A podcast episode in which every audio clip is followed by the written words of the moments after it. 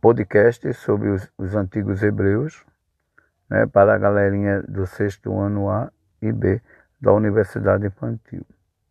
Os hebreus. Originalmente nômades, os hebreus viveram por muito tempo perto da cidade de Ur, na Mesopotâmia, até emigrar e se sedentarizar por volta de 2000 a.C. na região da antiga Palestina. De acordo com a Bíblia, o líder Abraão teria sido incumbido por Deus de levar seu povo para Canaã, habitada pelos cananeus, a terra prometida, hoje a região da Palestina.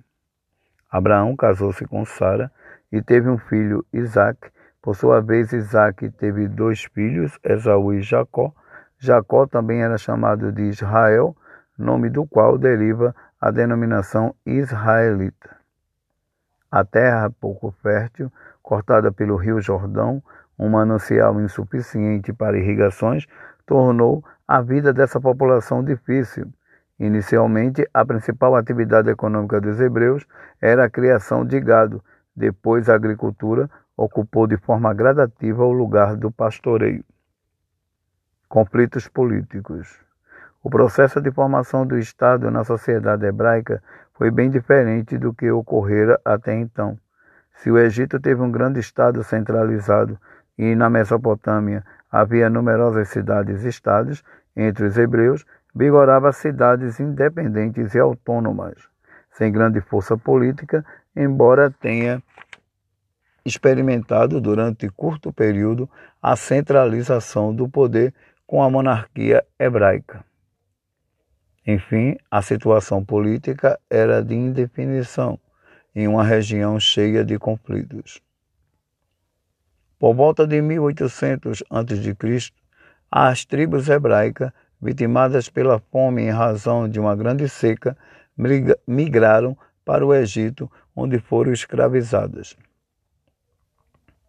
Só voltaram a ser livres quando Moisés, de acordo com, a tradição, liderou a retirada desse povo escravo no Egito que ficou conhecido como Êxodo. Do povo hebreu do Egito em direção à Palestina, por volta de 1300 a.C., durante essa travessia, Moisés teria recebido os Dez Mandamentos no Monte Sinai diretamente de Deus. A centralização do poder político. A forma de organização política e social dos hebreus baseava-se nas tribos lideradas pelos juízes ou patriarcas. Escolhido pela tribo, o patriarca era ao mesmo tempo chefe religioso, deveria manter a comunidade unida na crença de um só Deus e militar, e deveria ser um bom guerreiro. Talvez o juiz mais famoso desse período tenha sido Sansão, conhecido por sua força. Porém, no retorno do Egito, as numerosas lutas contra os cananeus e filisteus, com o intuito de, de, se fixar novamente na Palestina, impuseram a necessidade de um poder unificado, cuja concretização ocorreu com o estabelecimento da monarquia hebraica. A monarquia. O primeiro rei hebreu foi Saul, que iniciou uma luta contra os filisteus, sendo substituído por um jovem guerreiro chamado Davi, que derrotou o povo inimigo. Segundo a Bíblia, ele mandou, ele matou os gigantes filisteus, né? Durante, esse, durante o seu reinado, Davi conquistou toda a Palestina e a capital hebraica foi estabelecida em Jerusalém. Portanto, foi o rei Davi quem conseguiu unificar as doze tribos de Israel, submetendo-as a um poderoso poder político centralizador. O apogeu da monarquia hebraica. O apogeu da monarquia hebraica ocorreu com Salomão, filho e sucessor de Davi, durante o reinado de Salomão. A sociedade, a sociedade hebraica alcançou certo desenvolvimento econômico.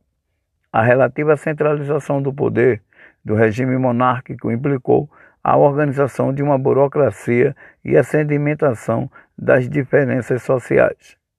Com a definição de uma aristocracia e de uma pequena elite proprietária, para sustentar a estrutura desse Estado rico e rigoroso, né, o luxo da corte, as guerras, foi preciso aumentar os impostos e a exploração da mão de obra livre de camponeses e de escravo, o que gerou muita insatisfação por parte do povo hebreu.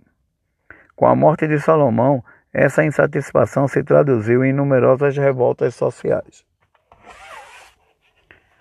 A fragmentação da sociedade. Em face desse quadro, após a morte de Salomão, o reino de Israel foi dividido em dois. Reino de Israel ao norte, formado por dez tribos, com capital na cidade de Samaria, e Reino de Judá ao sul, com duas tribos, com capital em Jerusalém. Em face desse quadro, Roboão, filho e sucessor de Salomão, não conseguiu mandar, manter o Estado unificado e, e ocorreu a divisão das tribos hebraicas do norte e do sul. As tribos do norte não aceitaram Roboão como rei. Fundaram então o reino de Israel, aclamando Jeroboão como rei e fazendo de Samaria a capital. Roboão, por sua vez, criou o reino de Judá, estabelecendo a capital em Jerusalém. As revoltas e a divisão do reino. As revoltas e a divisão do reino hebreu facilitaram sua conquista pelos babilônios, liderados por Nabucodonosor em 586, o qual transformou os hebreus em escravos.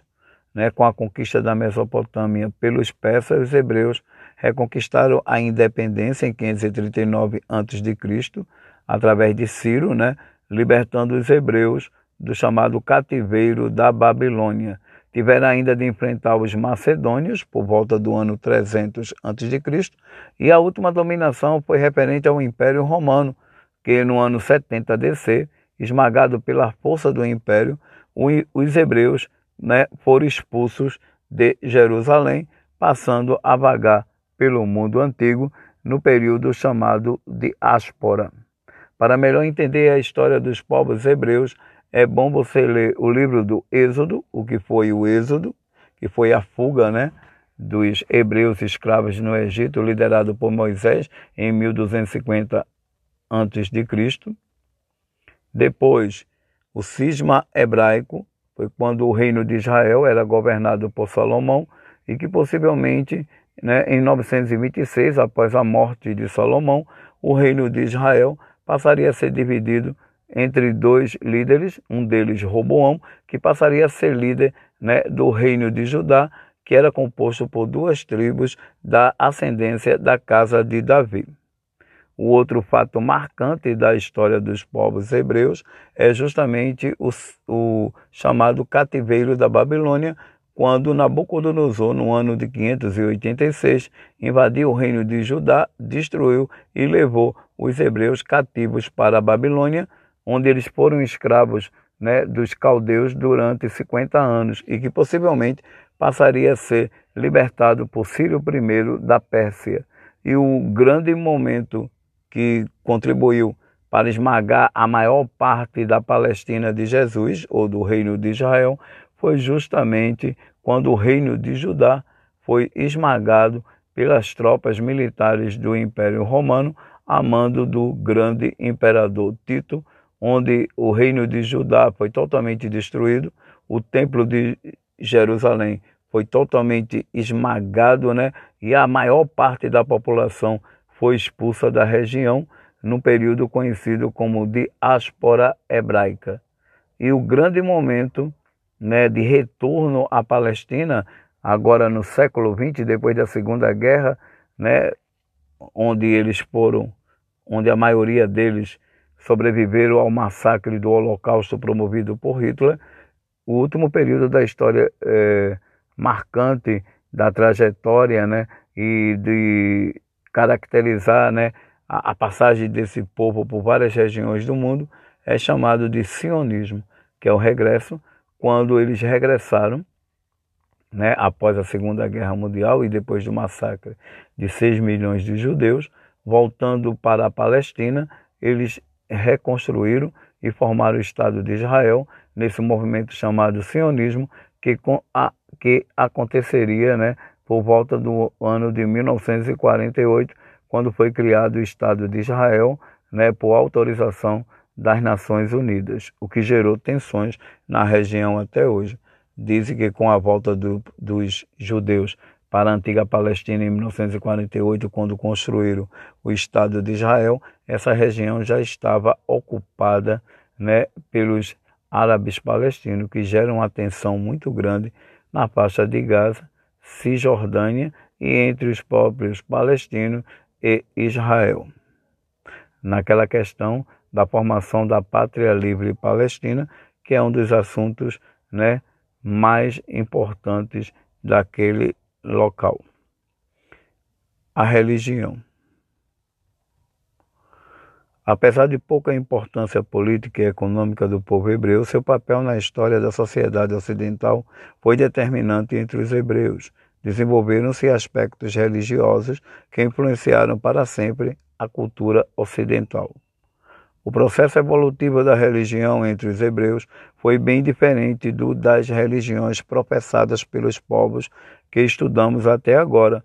Né? Sabemos que a maior parte dos povos da antiguidade eram politeístas e cultuavam vários deuses. Os hebreus foram os únicos povos da antiguidade a cultuar um único Deus, Jeová. É... Partindo da monolatria, crença em vários deuses, mas adoração de um culto apenas em um, caracterizou a sociedade né, política e religiosa do povo hebreu. A sociedade hebraica construiu uma religião monoteísta, para o qual só existe um único Deus, Jeová. A partir do século 8 a.C., essa religião se consolidou com a colaboração dos profetas, da qual surgiria uma religião de nome judaísmo. A religião hebraica apresenta as seguintes características: crença na existência de apenas um Deus, criador do ser humano e da natureza, Yahvé, o Javé, o Jeová, salvacionismo ou messianismo, pois eles acreditam né, até hoje na vinda de um Messias. Para quem não sabe, Jesus ainda não é o Messias do povo hebreu. Eles ainda esperam esse Messias político, já que seus seguidores esperam o Salvador do povo, o Messias para os cristãos. Cristo, os judeus ainda não, ainda não acreditam né, que, eles, que ele seja o seu Messias. Conteúdo ético, ou seja, um conjunto de normas e condutas ditadas por Deus, justiça, bondade e caridade que devem ser observadas pelos seguidores. Esse processo de instituição da religião monoteísta contribuiu profundamente para a formação de três religiões bastante presentes em nossos dias, né? o judaísmo, o cristianismo e o islamismo. A maioria das informações que temos sobre o povo hebreu provém da Torá, conhecido também como Pentateuco ou Antigo Testamento. Trata-se trata dos cinco primeiros livros do Antigo Testamento, primeira parte da Bíblia, da Bíblia cristã, atribuídos a Moisés, Gênesis, Êxodo, Levítico, Número e Deuteronômio.